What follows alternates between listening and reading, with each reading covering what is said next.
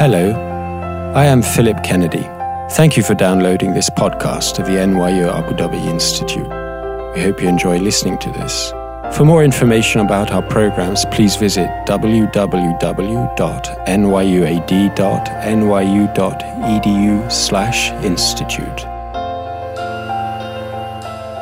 Good evening and welcome to a special lecture organized and supported by the NYU Abu Dhabi Institute.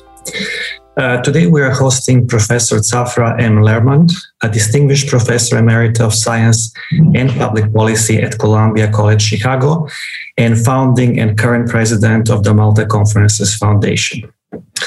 I was hoping to host Zafra at Harvard this summer. Uh, I was uh, uh, making a seminar, exploratory seminar there, but unfortunately, due to these conditions, we are not. Uh, uh, this did not happen. So instead, we are having Zafra now with us here to give us our seminar, and we are very happy because she is very busy. She gets a lot of invitations for online conferences, but among all these invitations, she selected to come and join us and give this special lecture at NYU Abu Dhabi Institute. Uh, the Middle East holds impressive human and intellectual potential and resources, yet the current political situation and restrictive conditions do not allow for the full exploration of that potential. The deep political divisiveness remains one of the major impediments towards establishing and nurturing personal communication and professional collaborations extending across borders and beyond political disputes. In an attempt to shift the knowledge based economies, uh, several countries in the Gulf, including the UAE and the MENA region, having oil based economies, have invested heavily in the development of STEM related education as well as science and technology. The ultimate aim of these significant long term investments is to transform their rapidly growing economies into advanced, developed, knowledge exporting societies capable of achieving sustainable development by 2030. The four central pillars of that endeavor, namely economic, social, human, environmental development, include as uh, STEM education and scientific research and collaboration as two of the most important components. Despite the recent positive developments in the Gulf region brought about by the historic Abraham Accords, regrettably, this part of the world remains deeply divided, lacking the capacity to overcome the differences that impede the exploration of its full academic and human potential. Clearly, there is still a lot of work to be done to remove these political barriers. And our speaker this evening has shown us by example how to do this through science. So this evening, we are delighted to host the speaker, Professor Zafra Lerman, a philanthropist, peace activist, humanitarian, and a fellow chemist that I'm especially proud of. Professor Lerman is a global advocate for human rights. She has already made a remarkable impact around the world by prioritizing peace through science and art as the center of the work of the Malta Conferences Foundation she established. During five decades of an incredibly impactful career, Professor Lerman has become best known for a commitment in unique approach to peace activism, which uses science as a connecting, uh, connecting and universal human value to promote peace and to advocate for human rights. In her works, she noted that as chemists, and I belong to that group, we have an obligation to make the planet a better place for humankind. This cause has remained the main inspiration for her work on scientific freedom and human rights, particularly those of chemists at risk. Professor Lerman holds a PhD in chemistry from the Weizmann Institute of Science in 1969 and a master's and bachelor of science both in chemistry from Technion in Haifa.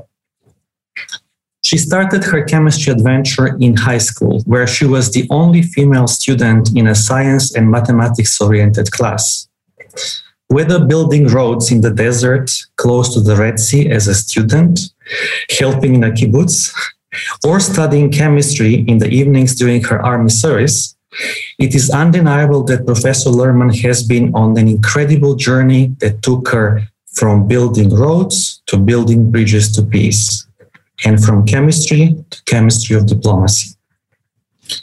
Her research was related to isotope effects, a theme that she worked on initially at the Weizmann Institute and continued working on at Cornell, Northwestern, and at ETH Zurich. In the course of her research, she realized that chemistry should be made accessible to all and that science education is a basic human right. Perhaps less known, although widely recognized, is her passion for teaching science through art. In 1977, Professor Lerman was appointed the first science faculty of Columbia College Chicago, a private college in Chicago specializing in arts and media disciplines. In the School of Liberal Arts and Sciences, she established and acted as a chair of the Department of Science and Mathematics, one of the school's six departments. She developed a method of teaching chemistry using art, music, dance, and drama, which attracted students from a wide range of backgrounds. In her approach, Professor Lerman set a goal of making chemistry accessible to everyone and has helped chemists in countries such as Soviet Union, China, Chile, Guatemala, and many other countries. In 1991, she founded the Institute for Science Education and Science Communication, also known as the Science Institute, at Columbia College, and served as the head of the institute until 2009. And since 1991, she has been a distinguished professor of science and public policy at Columbia College. Her support for scientists at risk of politically motivated persecution and imprisonment was perhaps most directly reflected in her capacity as the chair of the American Chemical Society Subcommittee on Scientific Freedom and Human Rights, a position she held for 25 years starting in 1986. For her achievements, Professor Lerman has received about 20 honors and awards in recognition of her work. In 1999, she was awarded the Presidential Award for Excellence in Science, Mathematics, and Engineering Mentoring by the President of the United States, Bill Clinton. In, 19, uh, in 2015, the American Association of the Advancement of Science recognized her work with the Award for Science. And in 2010, she was named Fellow of the American Chemical Society. The recognition of her work culminated uh, in as many as three nominations for the Nobel Peace Prize last year. A signature accomplishment of Professor Lerman's fruitful career is the Malta Conference Series, one of the few, if not the only academic conference that hosts participants from both the Arab countries and Israel. With its 10th edition planned for December this year, the conference is the main event of the Malta Conferences Foundation, a nonprofit organization that uses science diplomacy as a bridge to peace in the Middle East. This conference series was established to address the shared desire to improve the quality of life and political stability in the Middle East and serves to identify unique opportunities for collaboration to meet the scientific and technical challenges of the region.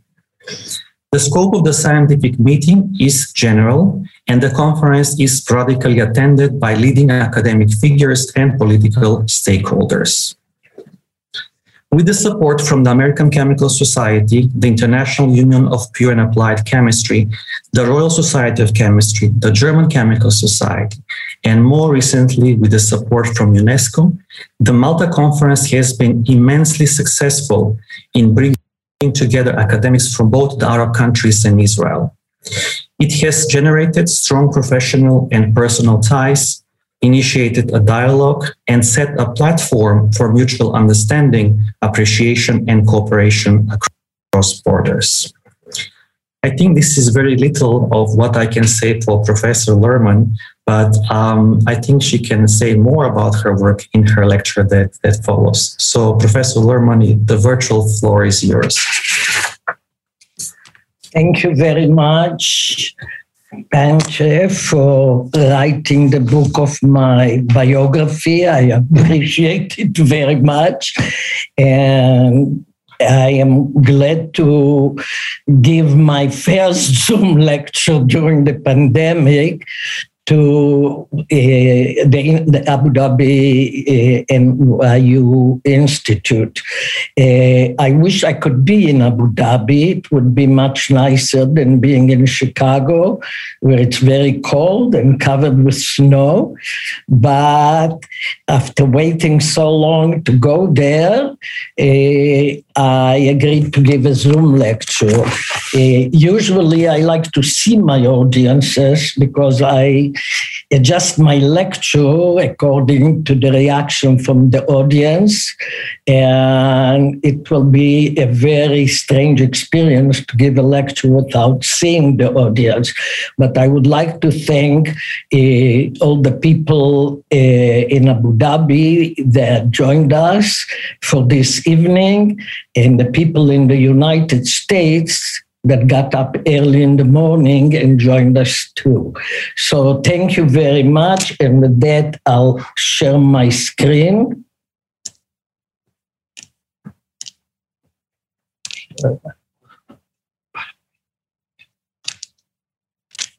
No.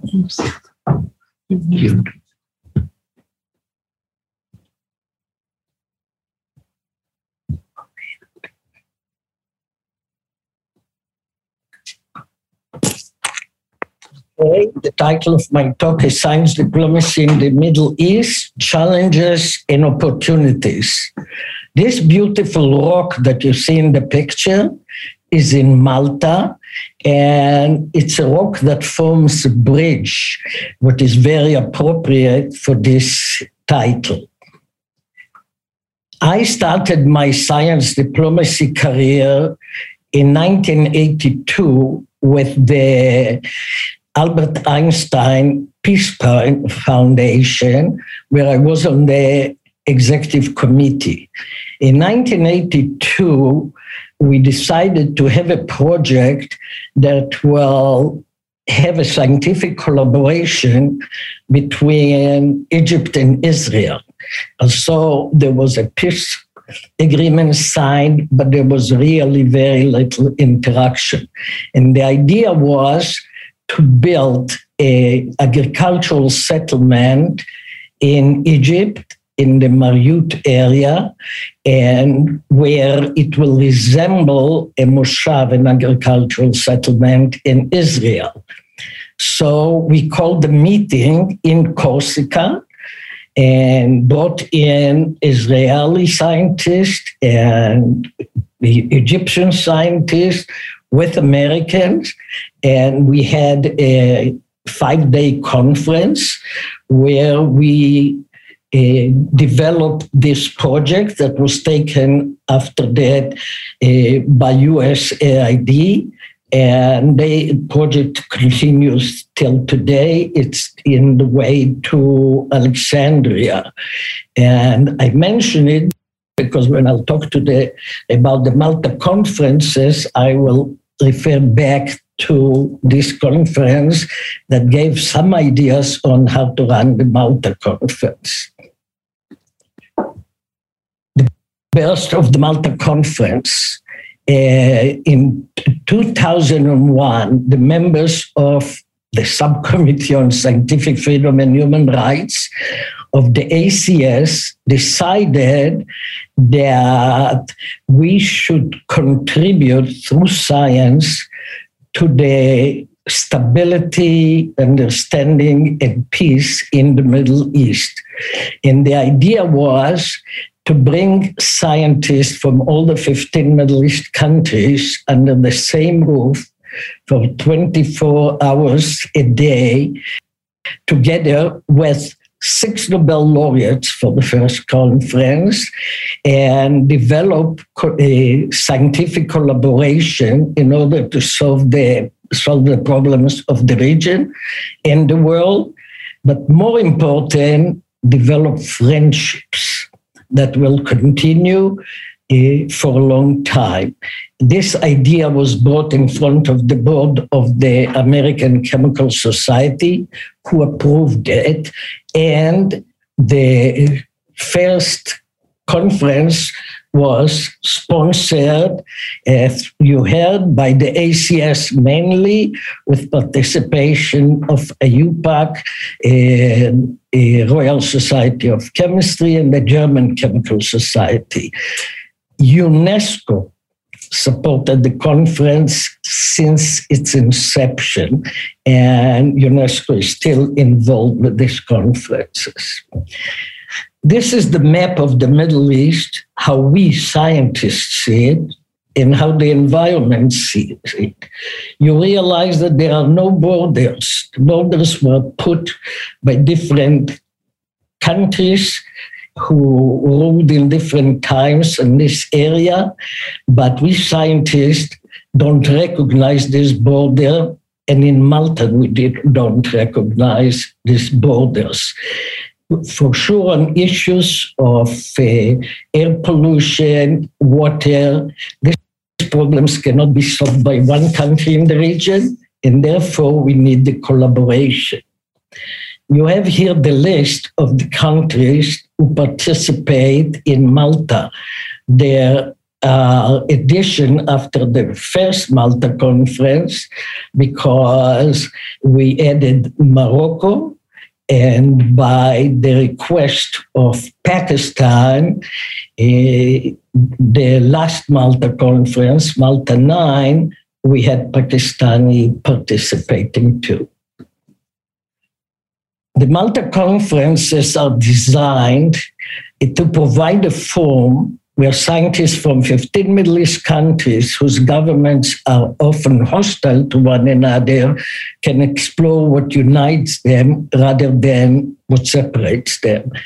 To provide a forum that requires cooperation among the partners to solve regional problems to reduce the level of personal animosity and the tendency to demonize the unknown other and to catalyze enduring collaboration on water, energy, nuclear and chemical security, entrepreneurship and innovation, education, and nanotechnology.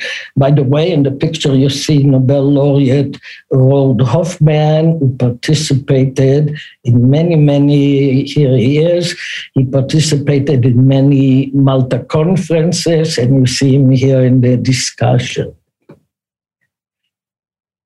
the rules of the Malta conferences, biennial five day conferences in a neutral territory. So everybody will be able to come. A participation is by invitation only. No accompanying persons. And here I have to refer back to the meeting in Corsica because uh, when we arrived to Corsica, every uh, group sat with the members of their country, and there was no interaction from tables at the dinner. So after dinner, I stayed with the Egyptian delegation and was talking to them, and it became late at night. And then the Israeli delegation came and joined us. And we really started already discussing the collaboration between the Israelis and the Egyptian when suddenly the windows in the hotel opened and the spouses of the members of the Albert Einstein Peace Prize Foundation executive committee started screaming at me, Zafra, we want to sleep. So I answered them, while you are sleeping, I'm achieving peace. But I learned one lesson that in Malta, there will be a rule no accompanying persons. Therefore, uh, the, all the attention is just between the participants plenary lectures are being given by Nobel laureates. Now we added to the plenary le- uh, lecture distinguished scientists that are online to receive the Nobel Prize. Uh, we have interactive workshops, and every workshop has the, a component of entrepreneurship. And we have a guided poster session everybody from the Middle East who wants to present their work in this guided poster session can do it. The two people you see here is two Nobel laureates. It's in Morocco, as you can see from the background. It's again Roald Hoffmann, and this is uh, Martin Karplus from Harvard. We had nine Malta conferences. The 10th one is planned for this December in 2021. The first Malta conference was in Malta because in 2003 it was the heights of the Intifada, and ACS wanted us to make sure that everything is safe. So the idea was that an island will be safer than mainland. And Malta gave everybody the visa upon landing, what was very easy. This was 2003. Malta, eh, Malta 2 was again in Malta in 2005. In between, Malta joined the European Union and the Schengen visa. And then the problem started. Getting a visa was a very, very complicated issue for all the participants because there were countries that could not get visas through the Schengen visa. So in 2007, we moved to Istanbul, Turkey, where again everybody could get the visa upon landing, and the Israelis and the Iranians did not need visa at all. In 2009, we decided to have it in uh, Jordan. So we are in the heart of the Middle East. And we were invited for 2011 to UNESCO as one of the last events of the national year of the International Year of Chemistry. In 2013, we went back to Malta and then we realized how complicated it will be to bring everybody. Uh, we had a lot of problems with visa.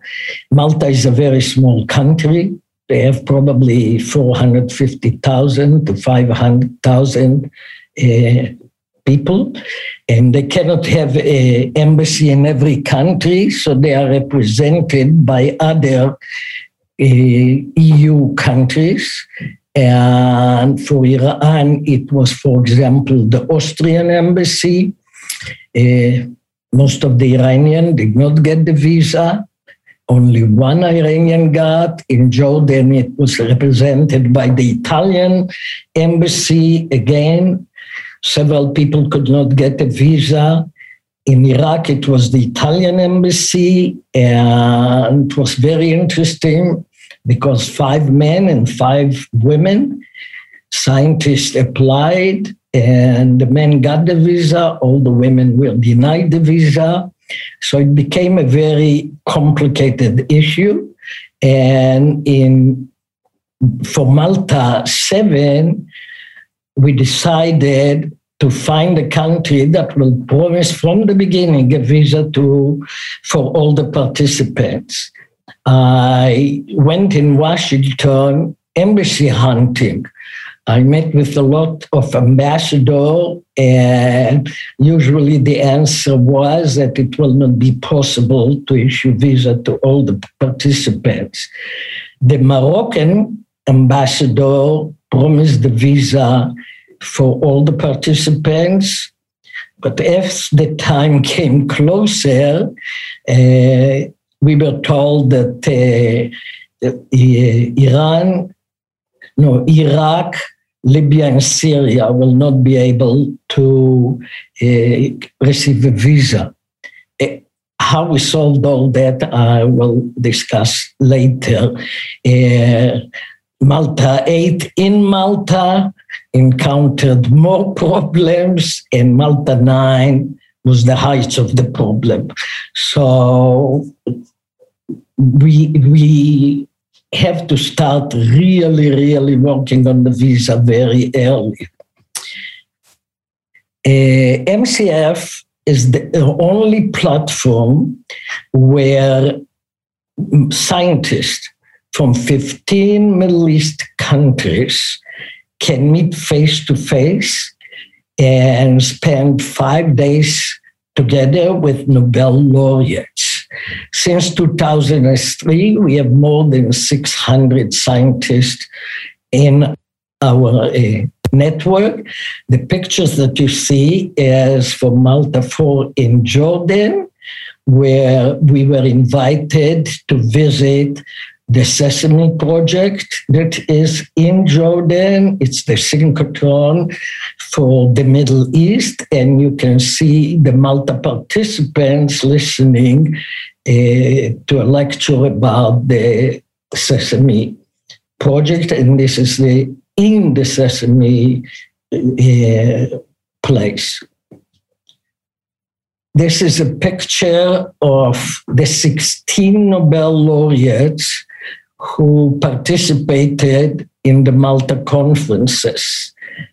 Many of them participated many times and we by the time we had this uh, poster this poster of the nobel laureates we had as you can see one woman but it was not our decision to have only one woman but it was Stockholm that gave to Ada Yonath the Nobel Peace in Chemistry after 50 years that no woman got it. When Ada got it, she was the only fourth woman to get a Nobel Prize in Chemistry since they started uh, handing it. And there is a statement from Ada, we can all agree we can all agree with science being limitless, borderless, countryless, genderless. It's just science. We hope by Malta 10 to add a few more to this picture. Uh, we have dignitaries that usually open the conference and interact with the participants. You can see here uh, the lady is Irina Bokova, who was the Director General of UNESCO and hosted us at UNESCO. This is His Royal Highness Prince Hassan from Jordan that opened Malta 4 in Jordan, but came and participated in Malta 5 in UNESCO 2. Hopefully, he will join us again in Malta 10. And the three people here are presidents of the Republic of Malta because they have a rule of five years. So till now, every time we had another president opening the conference and really looking at the posters and talking to the participants. The uh, workshops that the participants decided to have is environment, air and water quality, science and technology education at all level, chemistry and biomedicinal chemistry, sustainable of, sustainability of resources, energy and material, nanotechnology, nuclear and chemical security. You can see here a, picture of a, a table at their workshop, and you see participants from Palestine, US, Iraq, Israel, Syria, and Jordan. Uh, this is a picture from one of our uh, poster session. As you see, the speaker is this lady. Uh, the whole group is listening to her. Everybody is from another country here, but in Malta, you don't recognize uh, from where which country people come because everybody is together and participating in everything. Uh, overcoming a policy challenge to science diplomacy.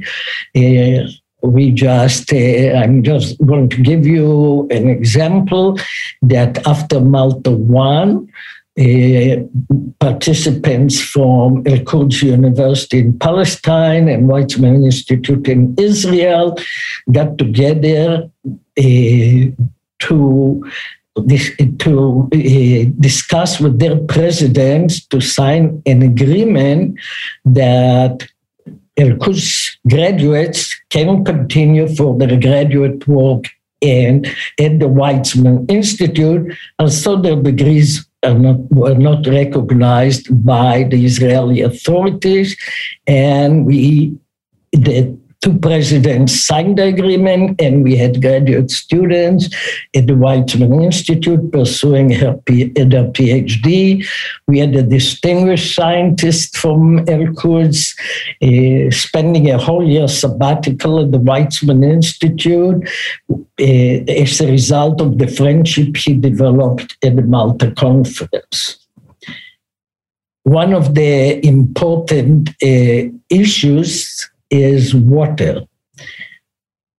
The problem of clean drinking water in Gaza is very severe. And there are a lot of diseases that people and babies get from not having clean water. The statistics just now is that today 97% of the water in Gaza is unfit for human consumption based on the World Health Organization standards. So working on solving this problem is one of the important uh, activities in the Malta conference. And in Malta 3, the participants voted unanimously on a resolution that was written by Israeli and Gazan participants to work together on solving the issue of the water in Gaza. By that stage, Tony Blair was the envoy for the quartet. EU Russia, the UN, and uh, I don't remember who was the fourth one in the quartet. We delivered, hand delivered the resolution to Tony Blair, and uh, we published it in a lot of places. We had few uh, results in collaboration as a result of that, but as you can see, the problem is not solved. One of the results was that the participants from El Azhar University in Gaza, participants from Technion in Israel, collaborated on testing the samples of uh, water from Gaza at the Technion and working on how to solve this problem. Uh, another uh, research grant that was given for scientists at Bethlehem University in Palestine and at the Weizmann Institute of Science uh, was to work on purification of water. And here you can see the participant in the, this picture. You see the Palestinian from Bethlehem University who came to meet with their co-partner and to discuss the research. Water in the Middle East is a big problem. It has severe, generally transboundary air and water quality problems. Without regional cooperation, this problem cannot be solved. So, with funding and support of IUPAC, uh, uh, we formed in Malta a Middle East Air and Water Quality Forum that is working till now on the water issue. You can see here the picture behind our posters on the water issue, and two participants from this workshop are discussing the collaboration. Air quality is a big problem because, as you know, the air doesn't know the border, and one country cannot just clear their air when the next country is having pollution. So, this is again a problem that requires collaboration. This is in Cairo, and you can see how severe the air pollution problem is. This is a group in our education workshop, and you see again Nobel laureate Roald Hoffmann working with a group from Egypt, Lebanon, Iran, Qatar, Jordan, on trying to work on unifying the curriculum in the Middle East. The recommendation that came from the uh, education workshop is to form centers of excellence and to be able to have exchanges of students and faculty to establish a virtual campus where there will be courses online and to incorporate in the curriculum new developed theories in science and technology education. There was a very strong push to add ethics into the chemistry curriculum. We are trying to attract young people to the conference. So in Malta 9, with the support of the ACS, American Chemical Society, we brought 15 young scientists to the conference. And we took this picture so we can send it to ACS to show them that they were really young. At the UNESCO meeting, uh, we had with us Michael Grätzel, famous for the Grätzel cells, and solar energy is one of the important uh, subjects and collaboration in the Malta conference. Here you can see, I don't know if you can uh, see on a big screen on the wall, you can see the slides, but I depends on the size of your computers. I'm not sure if you can see it, but this workshop is on uh, chemistry and nuclear security. It's sponsored by OPCW, uh, and you can see in this workshop we had several lecture and then there was a interaction with all the participants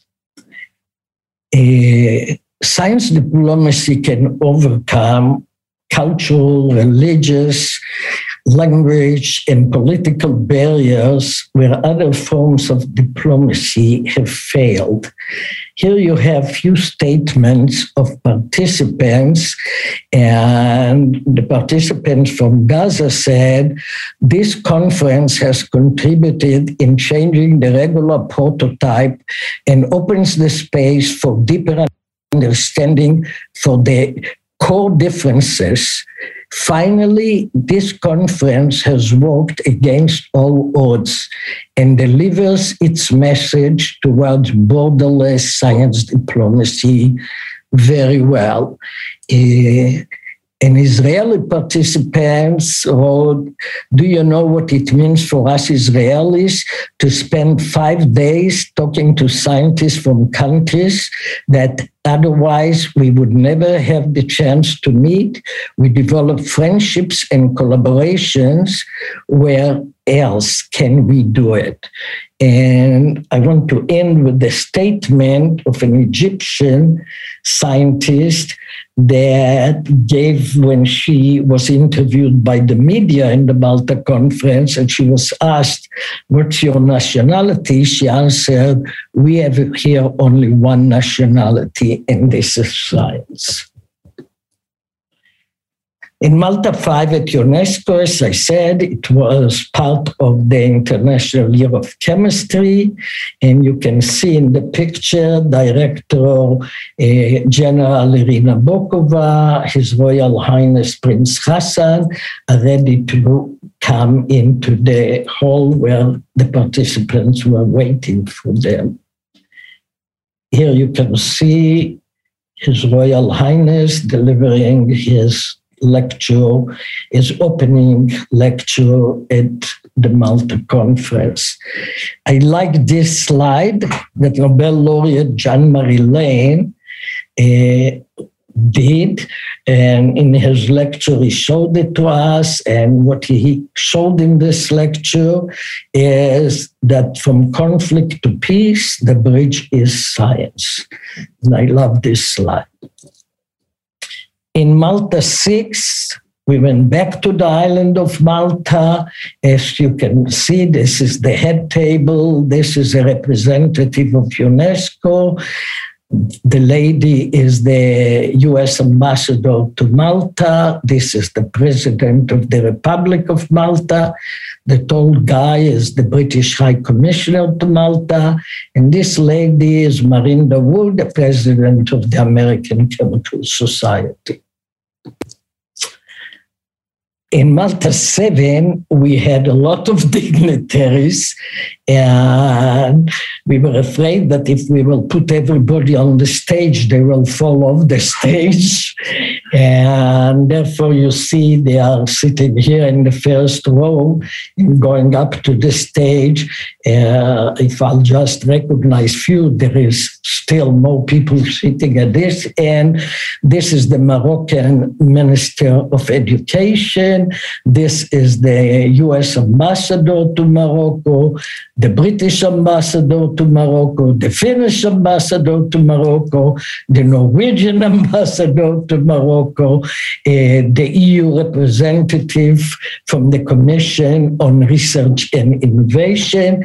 We had the, the Minister of Tourism, and we had the president of ACS still there, and few more dignitaries.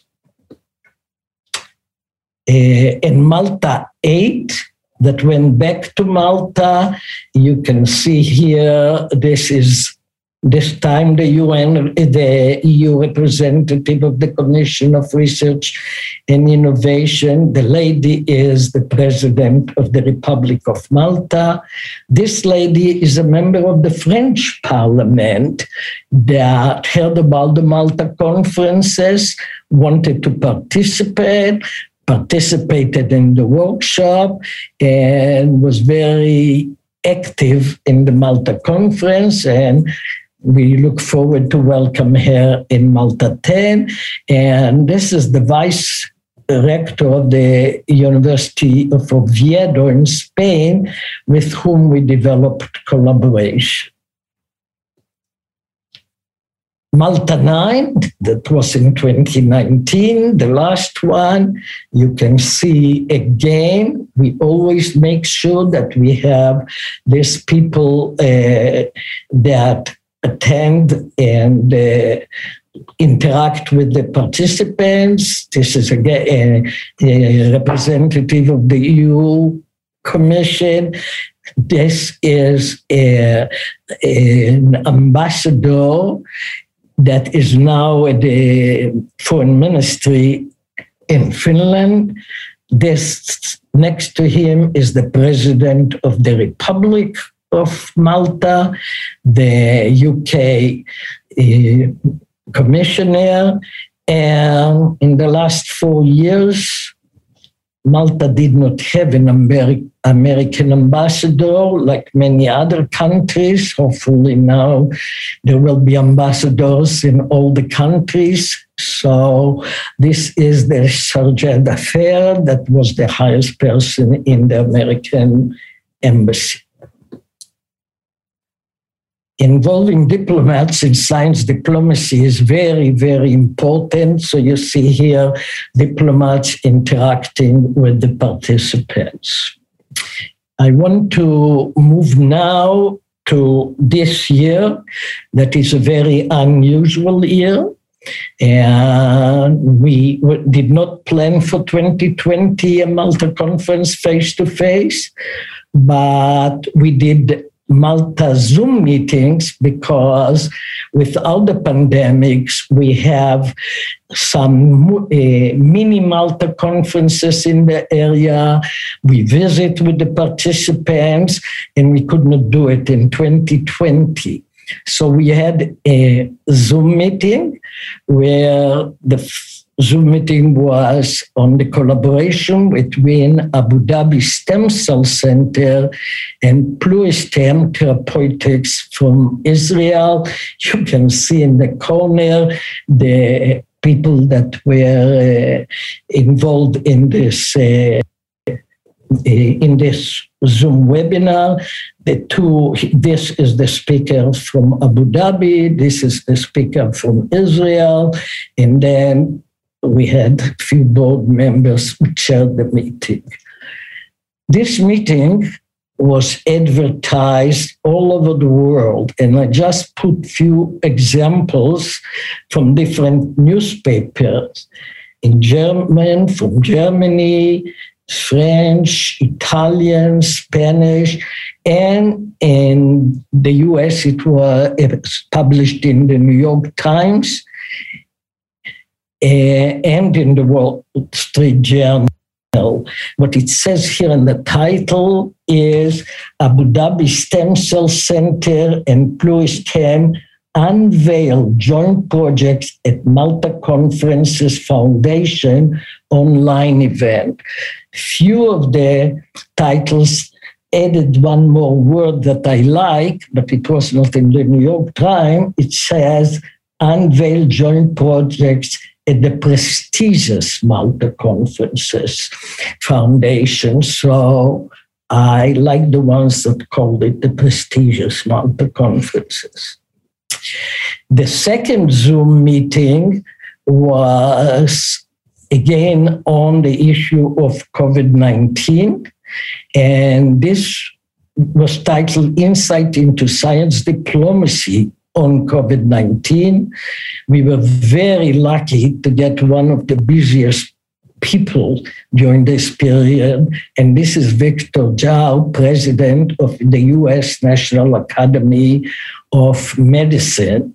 And he was talking, he serves on almost every international committee on COVID 19 uh, and for the World Health Organization and as he said, COVID 19 impact is the pandemic endangers all population and undermine all the sustainable development goals.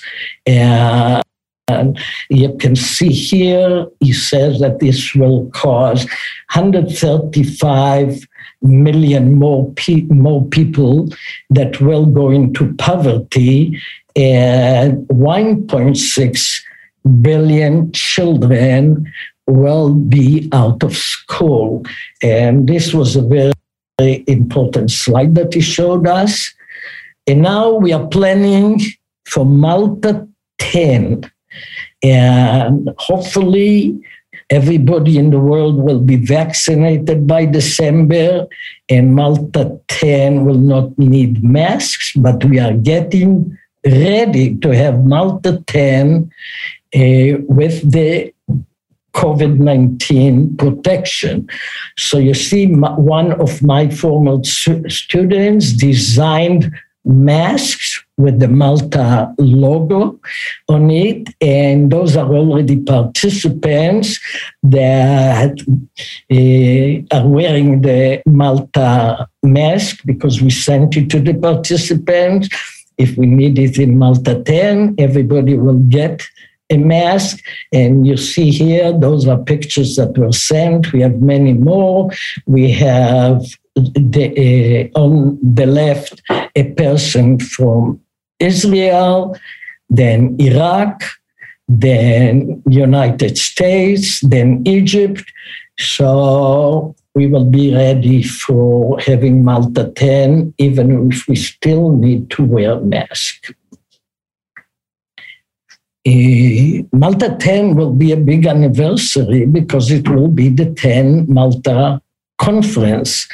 And I want to read a statement from the President of the Republic of Malta, uh, George Abela, who said, In 2003, a great idea was born in Malta. This idea being the use of science as a bridge to peace in the Middle East. At first, there were only slender hopes of it surviving, yet it has thrived, grown, and returns home to Malta to celebrate the 10th anniversary of its inception. Uh, now the challenges, as I mentioned earlier, the challenges to get a visa for every participant in our uh, uh, fractured world is almost impossible. Uh, I'll just uh, uh, take an example of the one in Morocco and the, I came to the ambassador when he promised that everybody will get a visa and told him that we have countries that don't have relationship in Morocco, therefore they don't have embassies to hand them a visa, and they will have to get a visa upon landing what is not the practice in Morocco. And these countries were Iran, Israel, and Iraq, I told him that Morocco must hate the letter I. And then we had Syria and Libya. The problem started becoming too serious. And I flew to Morocco and I met with high officials in the foreign ministry. They promised me the visa for the Iranian and the Israelis, but said there is no way that Iraq, Syria, and Libya will be able to attend. And it took a lot of effort in finding contacts with uh, advisors to the king with ministers and writing letters that those uh, scientists are seeking to work and collaborate for peace.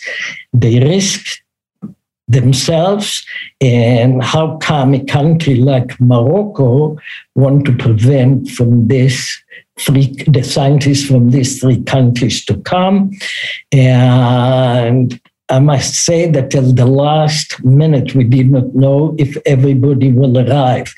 We were left on the last day still with no promise anything for the scientists from Iraq. And the conference starts always on Sunday evening with a reception. On Saturday, I was sitting in the lobby with the Minister of Tourism, and he tried to call the Minister of Foreign Affairs, the Minister of Interior Affairs, and he could not reach them in the uh, on the weekend. So then he, I said to him, and then I got a text while sitting with them that the Iraqis are boarding the plane without having a visa and without a promise to get a visa upon landing. Uh, I told the minister that by that stage it's all his. He has to solve the problem. And when uh, we started the reception, all the Iraqis came in and told us that they were treated at the airport like VIP. Uh, to get the the Palestinian from Gaza.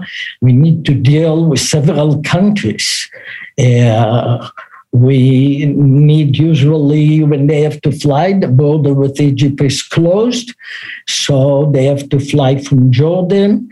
In order to fly from Jordan, they have to cross Israel Israel, and we have the, for Malta, we had to deal with the authorities in Malta to issue a visa with the foreign ministry in Israel that is in every Malta very, very helpful uh, to let the Palestinian uh, from Gaza cross the border into Israel meet the Erez crossing, being driven to the border with Jordan, and then we need the visa from Jordan.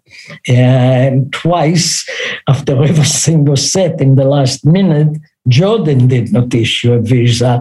And we had again to get very influential people in Jordan.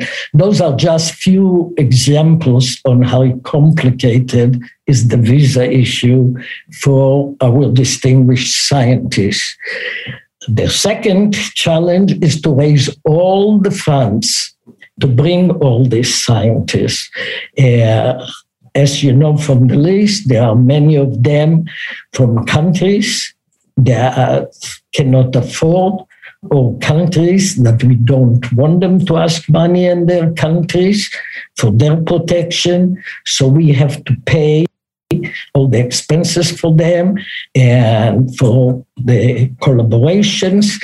And the fundraising is very tough but till now we managed to have the nine malta conferences and we hope we will have the money for the 10 Malta conference. We are working very hard on raising the money.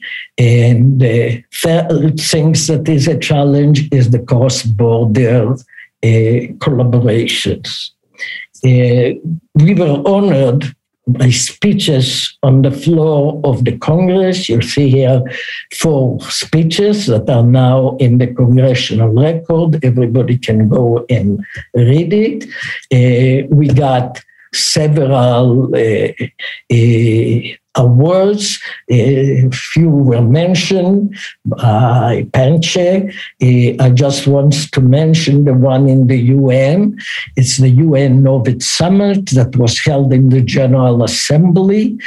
And the uh, UN Sustainable Goal number 16 is peace and justice and we got this award in the UN.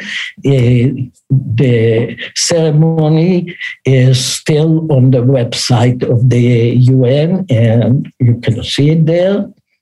And I want to thank our main sponsors and mentioned that from the inception, we have the American Chemical Society and UNESCO as our uh, sponsors. We have uh, OPCW is sponsoring us from the beginning. It's a very tough task to raise the money needed.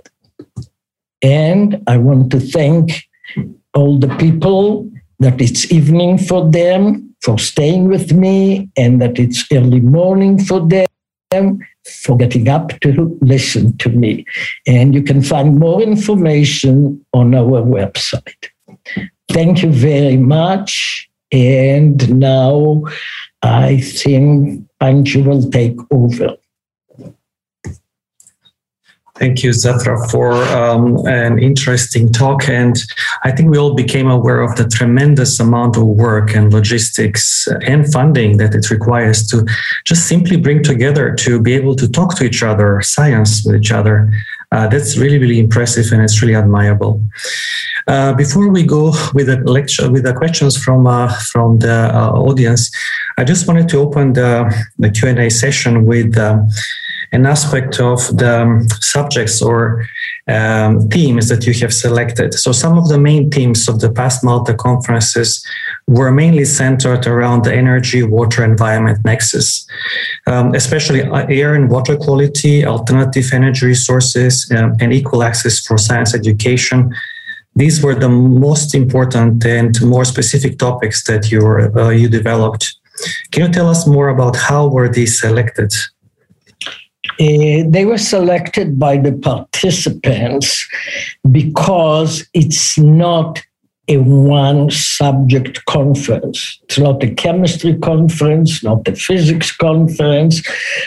We have a scientist from every field because the most important uh, problems, water and air, need many expertise to solve the problem. So we have chemists and physicists and biologists and hydrologists and engineers in the conference.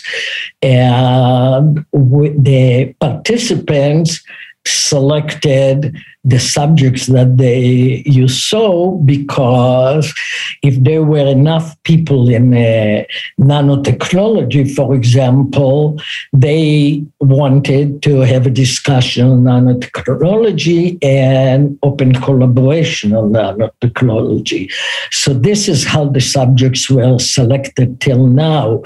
And since the last Malta conference, we changed the uh, workshop to be completely interactive with entrepreneur and a component, entrepreneurship component to that. And we still did not select the subjects for Malta 10 because, as you understand, because of the pandemic, everything is much slower and uh, much harder, really, to put this conference. But this has to be a big, big celebration, and we will have it. But air, water, and education are really the most important subjects for the Middle East. Uh, we have a cluster of questions centered around the participation of the UAE, specifically in the Malta conferences. Uh, how many times did the UAE participate, and uh, why Malta conference hasn't come to Dubai or Abu Dhabi yet? Was there political issues or some other uh, reasons for that? Uh, in every conference, we had representatives from the UAE sometimes more, sometimes less. We have in Malta, open Malta 10, with your help, Pancha have a nice delegation. Uh, maybe next time in Abu Dhabi. Till now, we don't think that we could have it in Abu Dhabi. You saw the list of participants. I don't know if uh, the UAE before the agreement with Israel would have given a visa to all the participants. Now that Israel is not a problem, I don't know if other countries that participate will easily be given a visa to the UAE. But every country doesn't want all of them, and we have to fight for that and find different ways to do it. And as I saw you in, in Morocco, we solved it really in the last minute, not in the last hour, the last minute almost. So the Iraqis were already on the plane with no visa promised. So if the UAE will promise a visa for everybody, it will be a very nice thing to have it in Abu Dhabi. Hopefully, there are ways to work around that. The next question is also related to the uh, to the previous question. In your opinion, how is the UAE as a country doing in terms of science diplomacy, and how can we do better? Look, the, we had the whole Zoom on science diplomacy because the first collaboration between Israel and Abu Dhabi was uh, unveiled in the Malta conferences. Uh, I think that we can do better by having more collaborations between scientists in the UAE and scientists in the other Middle East countries. As a matter of fact, I don't know, uh, there was an Israeli that flew to Abu Dhabi to look for a collaboration, and I gave him your name. I don't know if he contacted you or not, but uh, we are hopeful that the, the UAE will get now much more involved in science diplomacy through collaboration uh, between the countries in the Middle East. You know, science diplomacy now is a buzzword. Everybody wants to say that they do science diplomacy. I had a lecture on collaboration between scientists from the US and Canada, and they called it science diplomacy. So, but every diplomacy is successful between the US and Canada, not only science diplomacy. We want success where the other diplomacies are failing. Um, in, in line with that, uh, can you tell us something about the new challenges and opportunities you see for the, for the Malta conferences, especially in view of the recent changes in dynamics in the Middle East? Uh, I hope that the research changes will help us to develop many, many more collaboration uh, between the participants of the countries in the Middle East. We still have to push our science education. Not that the US is doing such a great job, but the US attracts the scientists from all over. So, uh, but I think the Middle East has the potential to really become a, a power in science, and we should now be able to form many more collaborations in the Middle East. And we still did not solve the problem that we want. We want the Malta conferences uh, you know, we don't advertise what we do and how we get to where we are. For example, normalization in Morocco. You could uh, see from the participation of so many ministers that the, the issue of normalization and collaboration with Israel was raised for sure. Uh, but we still have to solve the problem in the Middle East uh, between the Israelis and the Palestinians. And I hope now with the new dy- dynamic, we will have a push to solve this problem. As a matter of fact, when we started, everybody said, Why are you having all these Middle Eastern countries? Why don't you just have Israel and Palestine?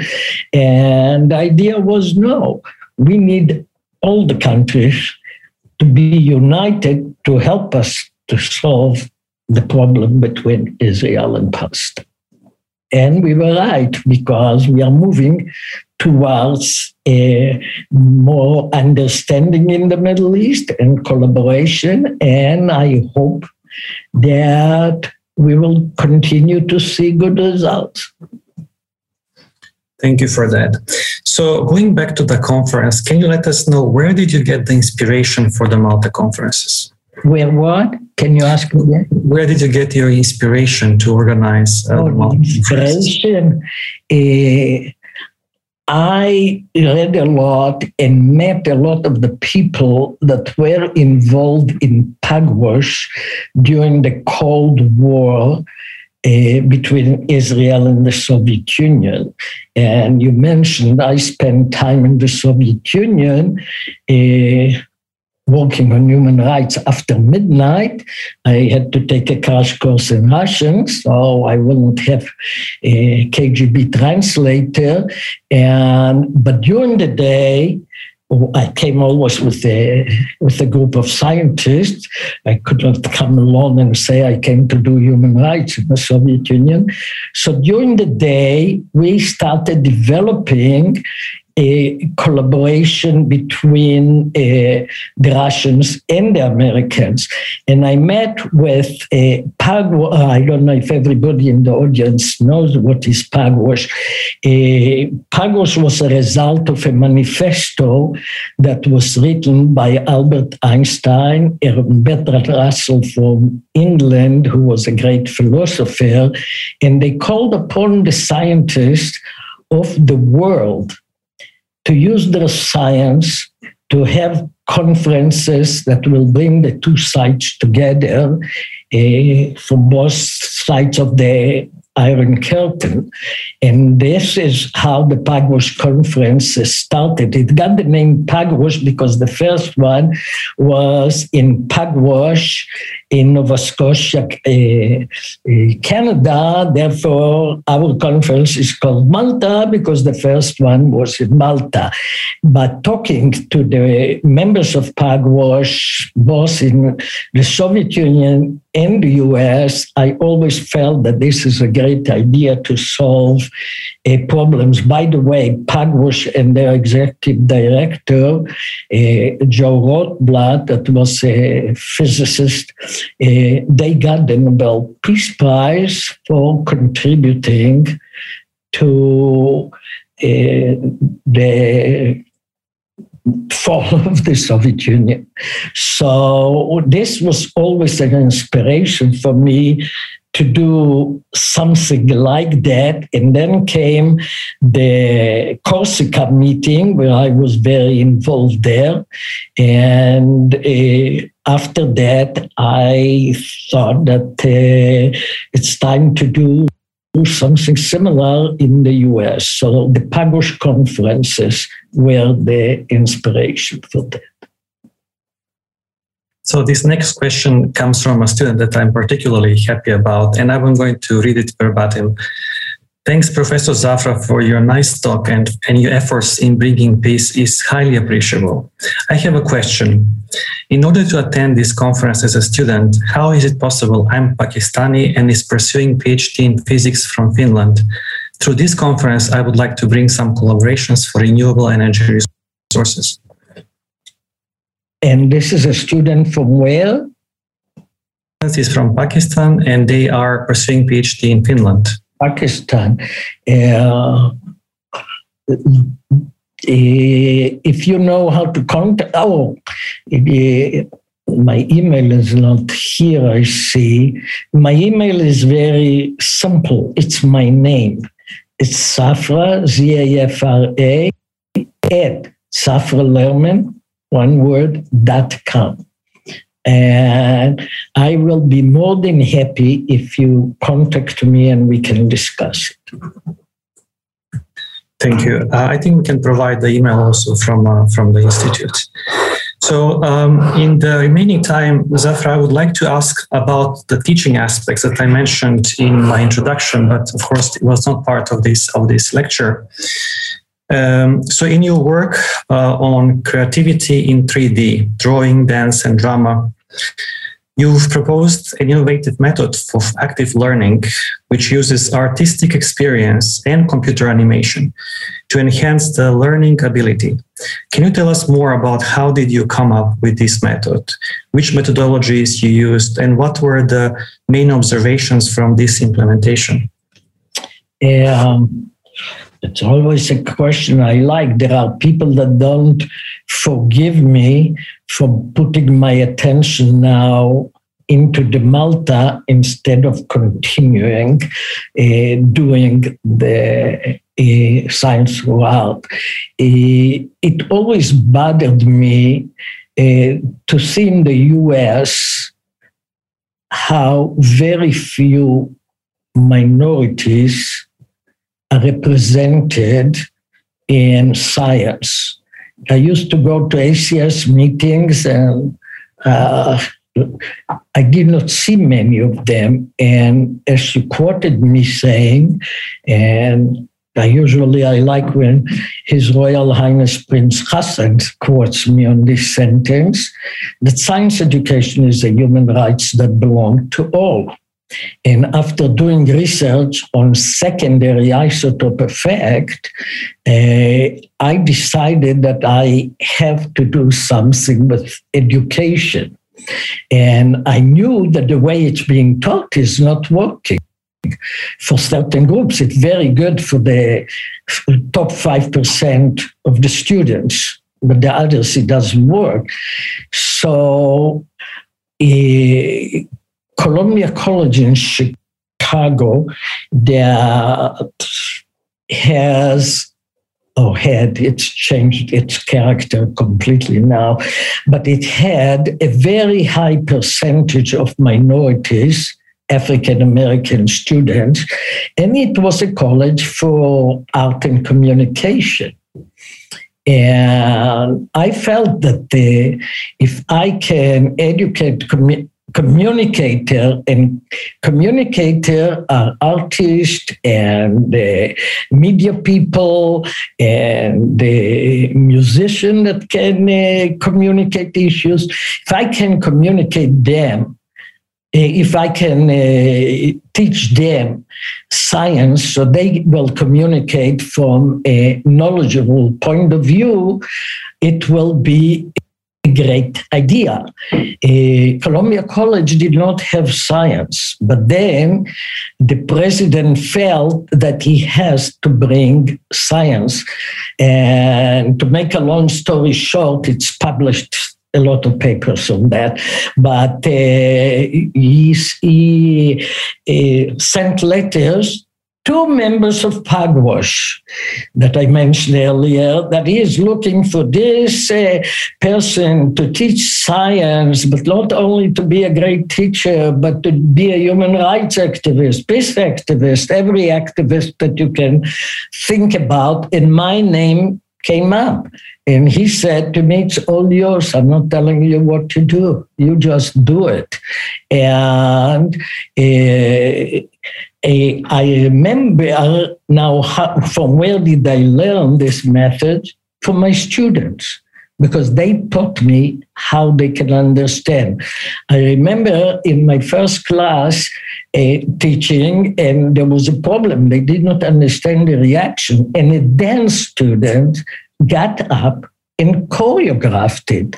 And I said, Oh my God, I'm a good student. I will learn how she's doing it. Uh, I showed some crystallization, and an art student came and took a drop, put it on a, a, a microscope that can project and as you understand the the solution evaporated and suddenly you saw beautiful feather coming out. And i said oh it's very nice art.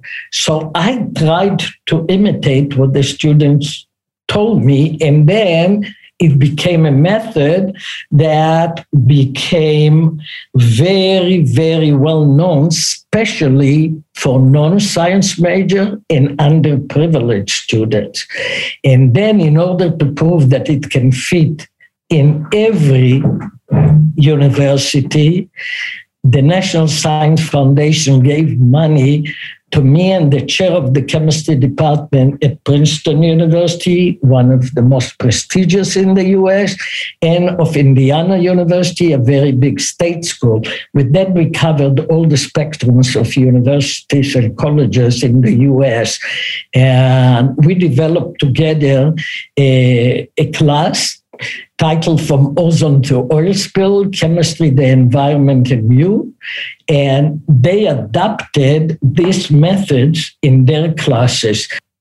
And in order to prove that my inner city minority students can be as good as Princeton students, we had every year a symposium together where the students showed their uh, projects. And because NSF uh, supported it. By that stage, it became, it spread all around. And I received the first international award in the new democratic South Africa from the World Cultural Council.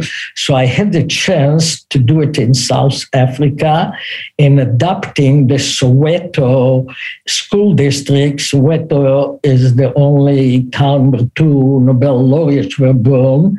Mandela and and the Tutu, and I adopt, we adopted the, the whole school district and showed them how to teach and continue the contact with them for many years. But the inspiration for the methods came from my students.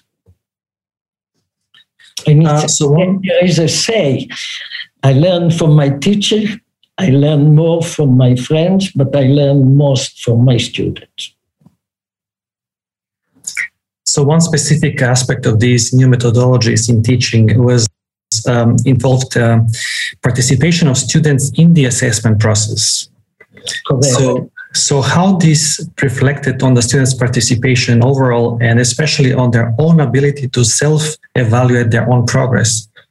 Um, the student uh, it became so popular that there was all the time a competition to do a more creative. By the way, uh, there are a lot of these uh, videos on YouTube.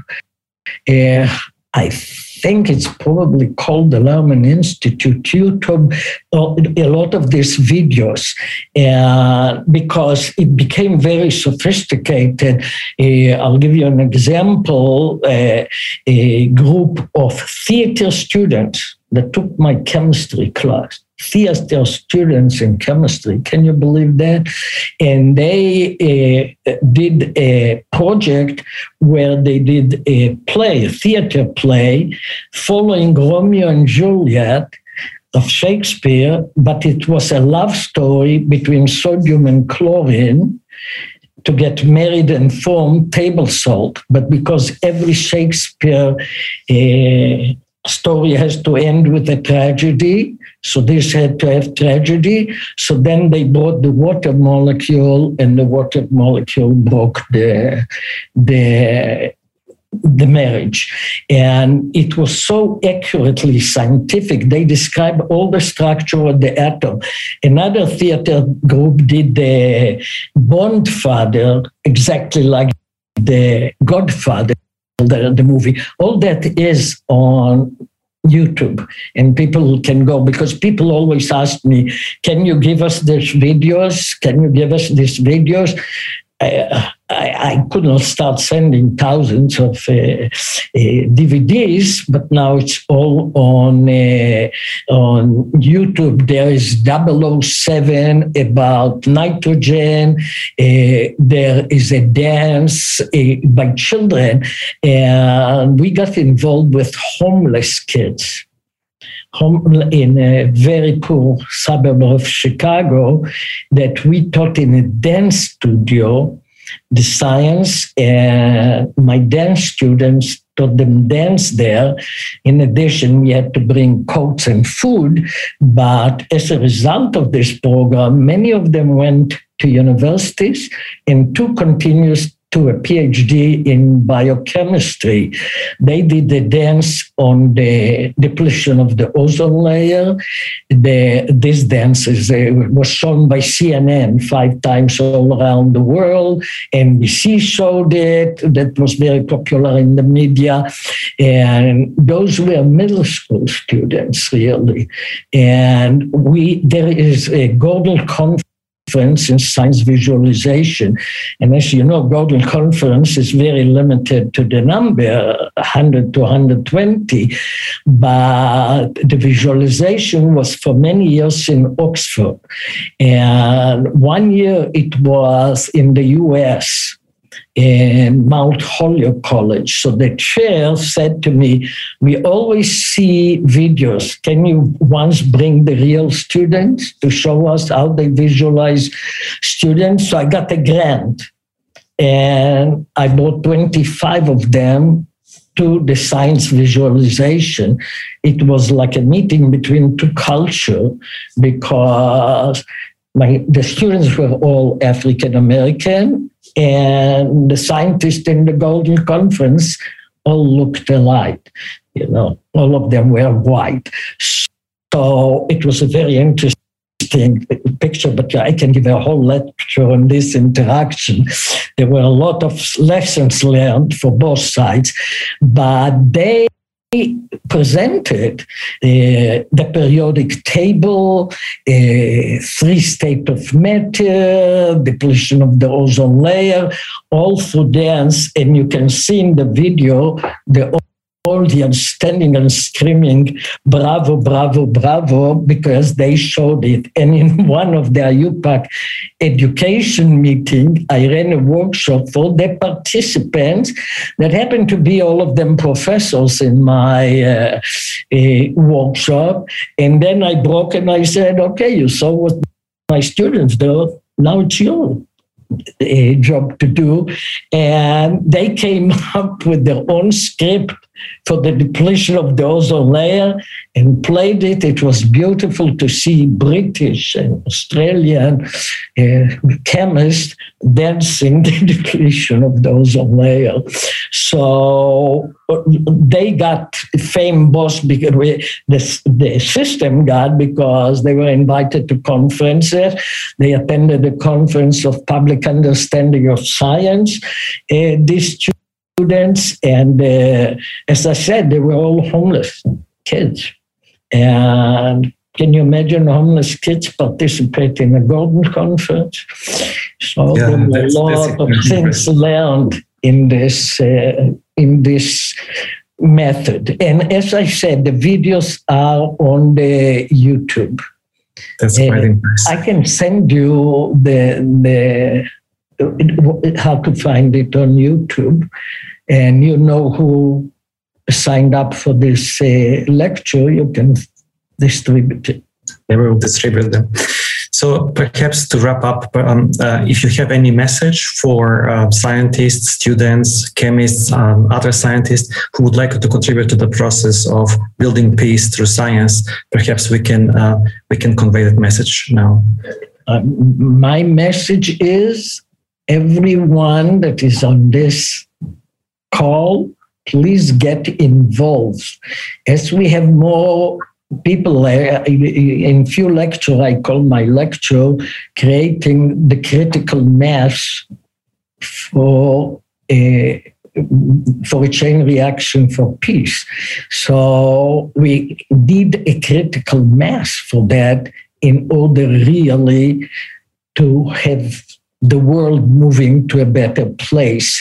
And as we will have more people participating, we can have more Malta conferences. We are limited by the money, but we can have many more. We can have many more participants. We can have, the point is that really, really the number has to be limited as you know, if the majority are chemists, you know that if you dilute a solution, the reaction is slowing down very much. So, in order to have a, the interaction much faster, we cannot dilute it. And therefore, we cannot have accompanying members, cannot have guests, and the number should not be over a hundred because in a, if you have really 80 is the ideal, but it's growing, we cannot keep it. Uh, because then in five days, everybody knows everybody because everybody stays in the same hotel. The students and the Nobel laureates stay next to each other. We believe in equality, or ACS came out now with what DEIR, diversity, equity, inclusion, and request. So, and respect. So for equity and inclusion, everybody eats the meals together. Everybody stays in the same hotel. Everybody goes on the organized tour together. No private tours of people leaving and going like people do in other conferences that are in great places. They go touring. Nobody goes touring. We have an organized tour for everybody together. So if we can have more conferences like that, we will achieve our uh, goal for a better world much faster. That's wonderful. I would like to wrap up here by thanking our speaker, Professor Lerman, thanking all the participants for their participation and the questions, and uh, have a good evening, everyone. Thank you. Thank you very much. Thank you. You've been listening to a download from the NYU Abu Dhabi Institute. You'll find more information on our website www.nyuad.nyu.edu/institute.